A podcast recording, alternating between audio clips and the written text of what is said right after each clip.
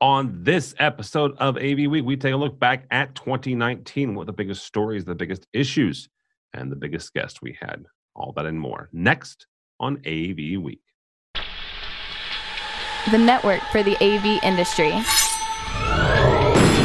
What are you listening to? This This is AV. This This. this is AV, Nation. This is AV Nation. This is AV Week, episode 436, the best of 2019. Support for AV Nation is brought to you by Crestron and by Draper, focused on innovative solutions. and by AV Pro Edge, manufacturer of next level video distribution solutions. Welcome to this very special edition of AV Week. My name is Tim Albright. I am your host as usual. Uh, what we do is we're, we're taking a look back at, at 2019. Uh, we do this typically every year around this time.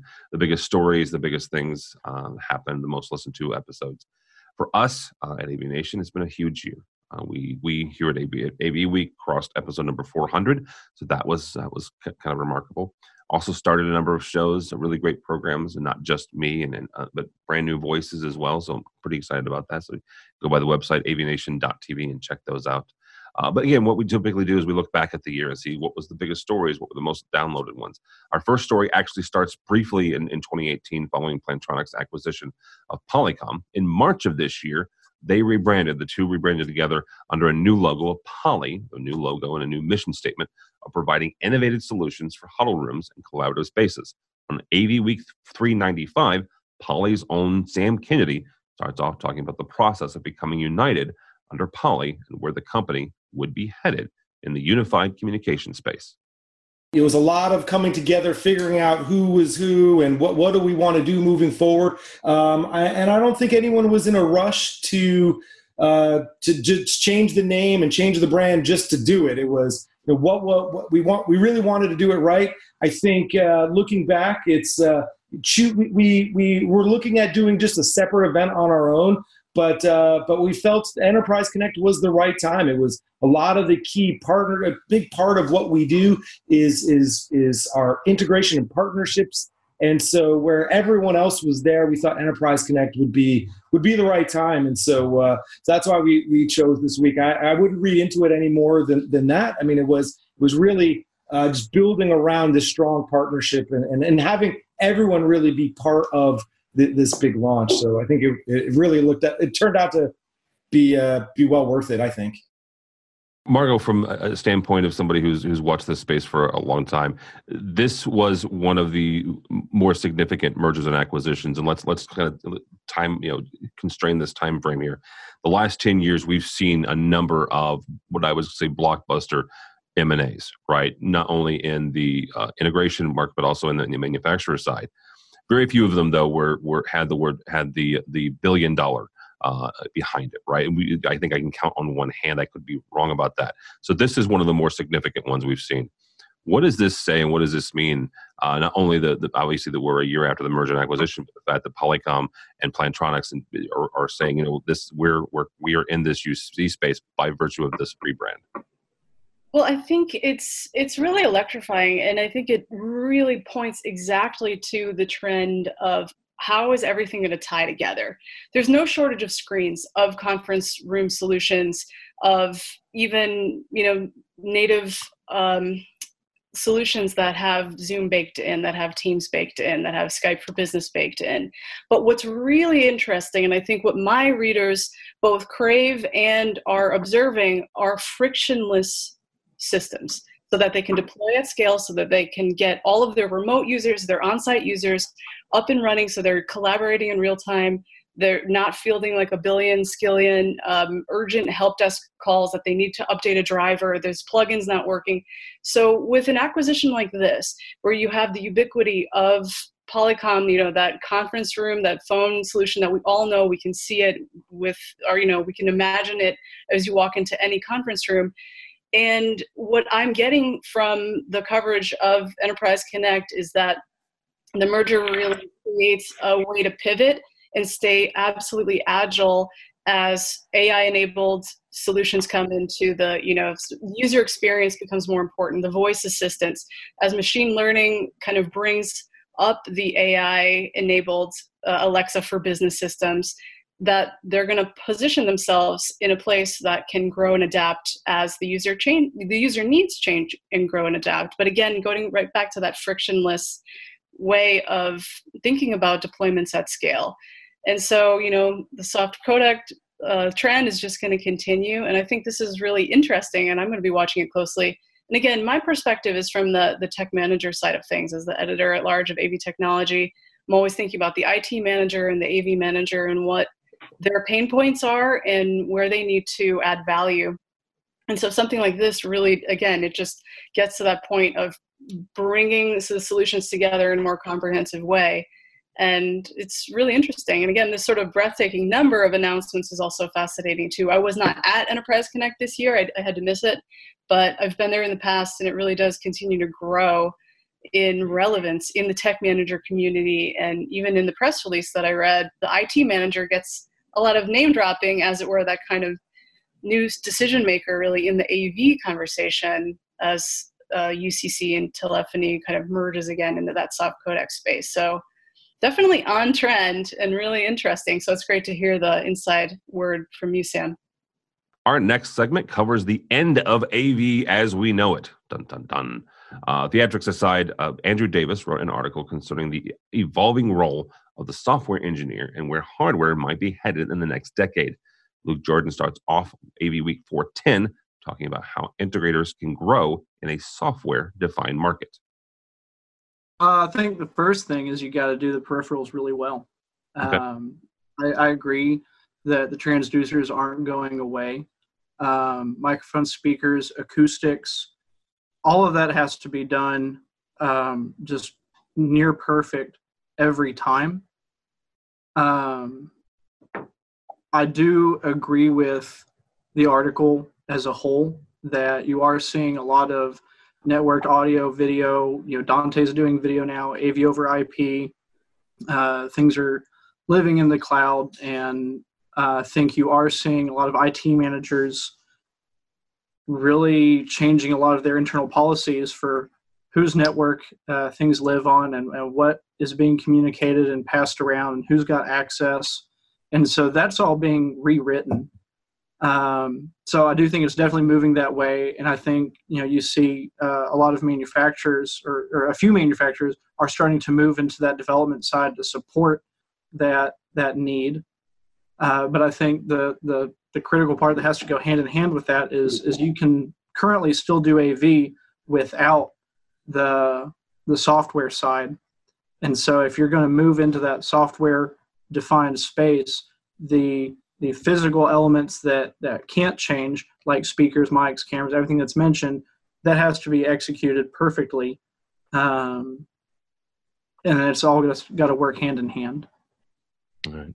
Michael uh, luke mentioned the manufacturers. What do manufacturers do? I mean do you guys focus on the transducers? You guys atlas sells several of those do you focus on those and make sure you do those really really well but also make sure that you have the software in the back end to support it you know, AtlasIED as, as a typical example, we've got the endpoints, right? We've got the, the transducers, the speakers on the end, but they're all being controlled and managed by uh, hardware applications that require software programming. And we're one of many, many manufacturers that require or have a similar model. And so this transition to software driving the endpoints is, is already in full swing. Um, and and it's not going to happen tomorrow. It's going to happen over time. But uh, as a manufacturer, we and and most others are already on that transition. All right, Kaylee, uh, you've got a unique position, uh, at least from the, the the, the rest of us three. Uh, you've worked for both manufacturers and, and integrators as well. So when it comes to this view of the future, how do we get both manufacturers and integrators together, and honestly, the designers that kind of start everything uh, right after they do, they get done doing a start, site survey, they then have to change their process, I guess, uh, from you know thinking about you know starting with middleware, which when I was a designer, that's where we would start is how many endpoints and outpoints did we have, to really focusing on the peripherals, I guess. So I want to start by saying it was a very well written article, but I think it does a disservice to ignore the future of technology and the new products that are being developed, that are being thought of. You can talk about endpoints and endpoints and how do we design around what is here currently, but without considering there is so much future tech that's still being developed that's new things that haven't been seen before, that haven't been shown, that will be taken into consideration. And yes, software is a giant piece of it. And yes, programming is integral and imperative if we're going to talk about future state, but you can't ignore that things are changing. And I think that was more what the article was trying to talk about. Don't stick in the past and and get stuck thinking that all you have are what's been done before. Yeah. And how do you make that better? You have so much new stuff coming out every single day. Moving forward, we discussed the long-standing legal dispute between Shure, a underwriter of AV Nation, uh, and ClearOne. The two companies have been feuding as far back as 2016 regarding the similarity in their ceiling microphone solutions. However, in August of 2019, a U.S. federal judge issued a temporary injunction against Shure, preventing the sale or marketing of the MX A910 ceiling microphone in the United States. On AV Week 416, Jamie Trader starts off talking about the tricky subject of patent disputes and what this could mean for both companies moving forward. This is not really a subjective area. There's definitions here. There's defined tolerances around those definitions. You know, we need to trust the the the, the patent board. We need to trust the courts, and we just need to follow their interpretations of where did people operate within these tolerances. The message to the industry is the message, as it always is, is look, as manufacturers, you know, we have to look at innovation through a couple of vectors. You know, we got to look through performance, value, speed to market, and integrity, right? And in everything you build, you're you're bringing all these factors together. You're looking at what's the what's the best path to market, and a lot of times there's licensing strategies. There are um, different types of JDM, ODM, OEM strategies involved, where you're constantly working within others' intellectual property and you're looking at what value add can you add to combined experiences. And this is one of those areas where it's a lot more blatant and there's definitely some strong opinions between these two organizations, just like there's been in the past between, you know, other manufacturers like Crestron and Lutron and, and things like that, where pe- people get into an area where they feel like they're interpreting something in a way that is a stronger interpretation than others' interpretation. But this is where we just say, you know what? Trust the courts, trust trust the legal definitions of it, and once once those statements are made and once those definitions are are withheld in one direction or another, everyone's going to work well together because this is our industry and this is this is nothing different. You know, there's a, a ton of complex manufacturing options bringing stuff together, and at the end of the day, once the law says what it is, everyone gets paid the way they're supposed to get paid. The monetization system works, and everyone keeps coming to market and keep trying to think of the next new thing to innovate with. So I don't see this one as being anything major, significant. I think this is just a very visible portion of what manufacturing is today. It's a very market visible portion of how people look at one another's technology and how you come to market. All right. George, is there something that, that the industry can do to help educate um, both, you know, not just each other, but also the courts? Because this is a very technical case. This is not something I would expect a judge who, let's be honest, they go to law school. They they're not exactly sitting next to me uh, at Biamp uh, University or in, in, you know Jamie's uh, classes learning DSP. So how do we make sure that um, the, the the courts are educated honestly that, that we and, and, and the other folks in the industry, whether it be tech managers or the IT folks, uh, understand exactly the, the tenets of, of the technologies that, that we're all talking about? Well, I don't think you actually can. I mean, you can have advisory people, and I think in the court ruling, if you read through it, and it's lengthy, uh, that there were some untechnical or unindustry people, non-industry people who were ruling in or at least giving advice to the judge based on some of that information. So I don't think you can. It's sort of look. It's also like the the U.S. Congress, the the telecommunications and the technology board uh, uh, committees. Most of them are infamously uh, unaware of how things actually work. uh, the whole tubes versus the dump truck comes to mind, and others more recently. Um, it's sort of similar to look. There was the uh, this is going to sound like a stretch, but there's the Katy Perry lawsuit with her song "The Dark Horse," which they ruled was very similar to another song, yeah. some Christian rap song, and it was basically eight bars, not even. So how do you say that there's an iteration of something that is so similar because it's around the same theme? There's only so many variations you can work with that they start to overlap, and that's my trouble with some of this is that you have something that's called you know this this this certain way of putting those microphones together the array the the the the configuration in a ceiling tile which we've all been wanting and it's always been something that's been talked about. How do you really define that as so unique that you have a global patent that basically says i own the ceiling. And and i don't see know, for me that makes me worry that there's so little innovation going on that we have to fight over a minutia of something. Now the algorithm behind it the actual maths within it Sure. But the actual, you know, I mean, if it's identical and the, the microphones go exactly the same way, and you can't prove that it wasn't, you know, I, it wasn't something you copied rather than developed on a on a scientific basis. I really worry about that part of it. And in fact, much of it's going away, which means that our market's getting much tighter, and the innovations are come, harder to come by in that realm. Well, it, it really. I think, about, I think you made a good. I think you made a good point there, George, in, in the sense that you you are talking about there's a degree of specificity of what becomes patentable. I mean, you can't say you're going to own the ceiling. I, you know, when you look at the three patents that are being questioned and defended in here, I mean, you do get two of those three get pretty granular into the algorithm. And, and I think that once you get into the algorithm of what you're doing with the beam, how you're shaping the beam, and then how you're, you know, if, if you look at like, I think it's 186 specifically, you know, they're talking about how that algorithm is used to fix the beam and then how that beam is used against an echo cancellation mechanism. Mm-hmm. And that gets that gets pretty calculated in there. And it's, and, but because there's three tiers that are being questioned, you do have this algorithm. You have a combination of the algorithm against the cancellation, and then you've got the assembly of it into that ceiling grid. So all three of those stack up. You go, I can see both their guys' points, right? I mean, mm-hmm. but there is math involved in there, and I can definitely see them defending their math, right? Yeah, and my my my quandary is is, sort of the, the way that a lot of people have been commenting on this, and people much smarter than me in this world of the legality of it all, was that they're basically saying, "I have a patent on the car because my engine is different." That's great, but you don't have a patent on the car, and if you do, what does that do to it? I mean, we've seen this before with people wanting to patent the internet. They have the telecommunication patent that says how you run data over a wire but that's you know i mean you, you got to have some room for innovation here and allow that to happen our final segment comes to us from AV Week 420. More often than not, real life events intersect with the AV industry uh, and AV installations, as was the case with Hurricane Dorian this year, affecting many businesses and installations on the East Coast. Brock McGinnis starts off talking about what integrators can do for their businesses and their customers to prepare for situations such as extreme weather.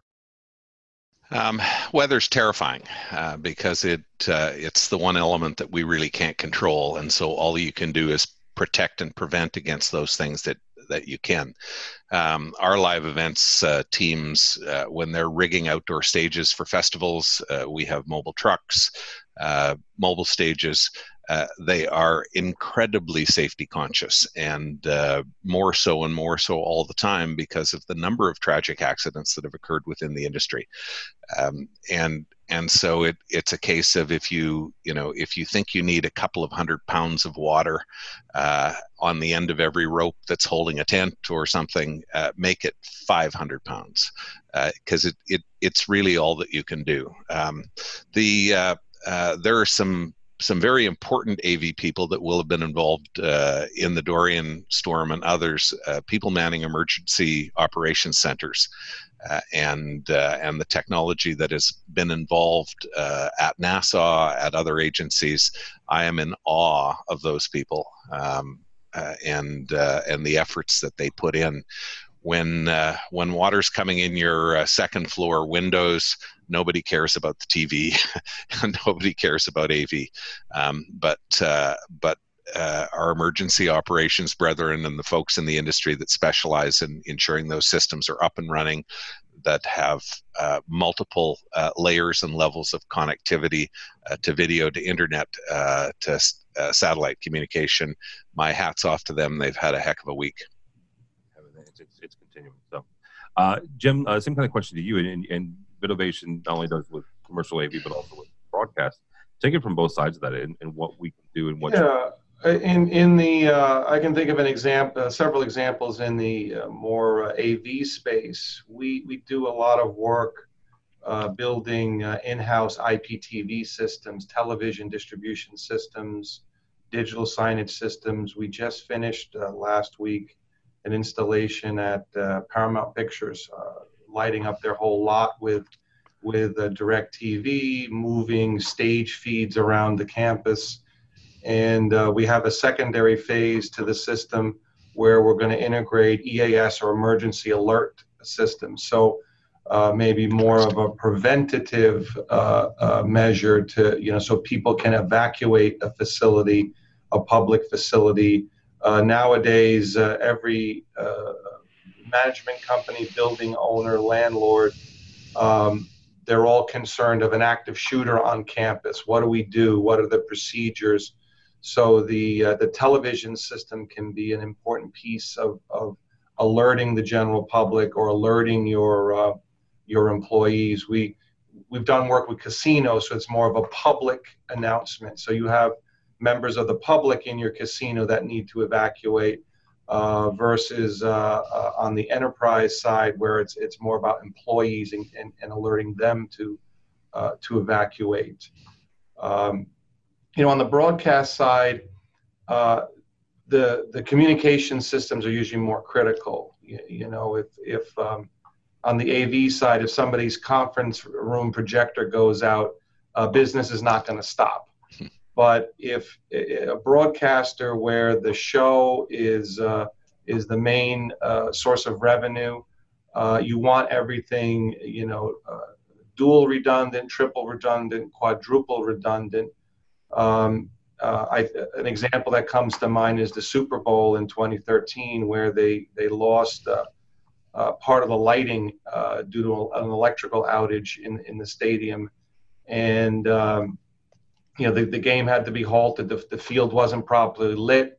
Uh, the broadcasters lost. Uh, I think they had only one camera on, so um, that was a major disaster. And you know the question was if, if the a, a, re, a, faulty relay, I believe, was blamed on that. So, uh, you know, the electric company pointed at the stadium owner for doing something wrong. The stadium pointed at the local power authority. Well, why did you put the wrong relay in or a faulty relay? But someone should have had backup generators. You know, there should have been event power. Uh, I mean, you know this, Brock. I, am sure you have uh, Caterpillar or somebody with with uh, uh, multiple uh, trucks and trucks. Yeah exactly. Generators need to be there, and you know you would think that would be out of the purview of the of the broadcaster, but you if you don't have any electricity, you're going to be knocked off the air. So um, I always ask my customers, how important is this television transmission or a Vidovation? We move video from point A to point B. So are you the primary rights holder? If this video goes down for three minutes, what is that going to cost you? well, we're charging uh, $4 million per minute for advertising. So I guess if we go down for four minutes, that's uh, $8 million. So uh, uh, then maybe dual, triple, quadruple redundancy on all aspects power, connectivity, communications, even personnel, you, you know, makes sense. Thank you so much for listening and for watching this episode of AV Week, this special year end edition, best of episode. It was a, a huge year, as I said uh, before, for us here at AV Nation. Um, for us, me personally, I guess, uh, for us here in St. Louis, I'm, I'm wearing my St. Louis Blues uh, jersey. Uh, that's just for Tom LeBlanc, uh, who actually exited uh, commercial integrator this year. We've seen a lot of people come and go, a lot of moving and shaking in the industry, and I don't think that's going to change anytime soon. Mergers and acquisitions will continue to be a, a thing, and if you want to hear more of my prognostications about 2020 coming up, uh, you can watch the next episode of AV Week comes up, uh, the first part of the year where we look back at the biggest stories and, and talk to really smart people, and I'll, I'll put my two cents as well. Uh, but seriously, thank you so much for listening and continuing to watch and continuing to listen and support AV Nation with your eyes and your ears. Uh, we appreciate the feedback that we get. We appreciate the comments uh, and the directions. You know, we're we're still um, you know we're we're still evolving, and as as is everybody, but we're still evolving and listening to the the audience and seeing you. You tell us what you want to hear. You tell us what you want to listen to and what you want to read, and and we'll do our very very very very best to to do it to. Uh, uh, the same quality and the same level that we've been doing for, for eight years now. So, for all of us here at AV Nation uh, and, and all of our un- underwriters and our supporters, we thank them for their continued support. If you want to find out more about them and what that means, you can go by avnation.tv. For all of our crew here, uh, our editor, uh, Mitchell Tulin, our editor, uh, our, our, site editor, Lenore Elaine, our uh, social media folks, uh, um, Alexandra, uh, also Matt Scott, Bradford Ben, and George Tucker, and myself. Thank you so much for helping us continue to make AV Nation what it is. Also to our hosts uh, of all of our, our various shows. Um, take a look at those if you would please, and we thank them for their continued time and efforts. So all of us here at AV Nation, we wish you a very, very happy holidays and a very prosperous and incredible 2020. So go by the website for more information about us. That's avnation.tv, avnation.tv. Thank you so much for listening. Thank you so much for watching. That is all the time we have for AV Week.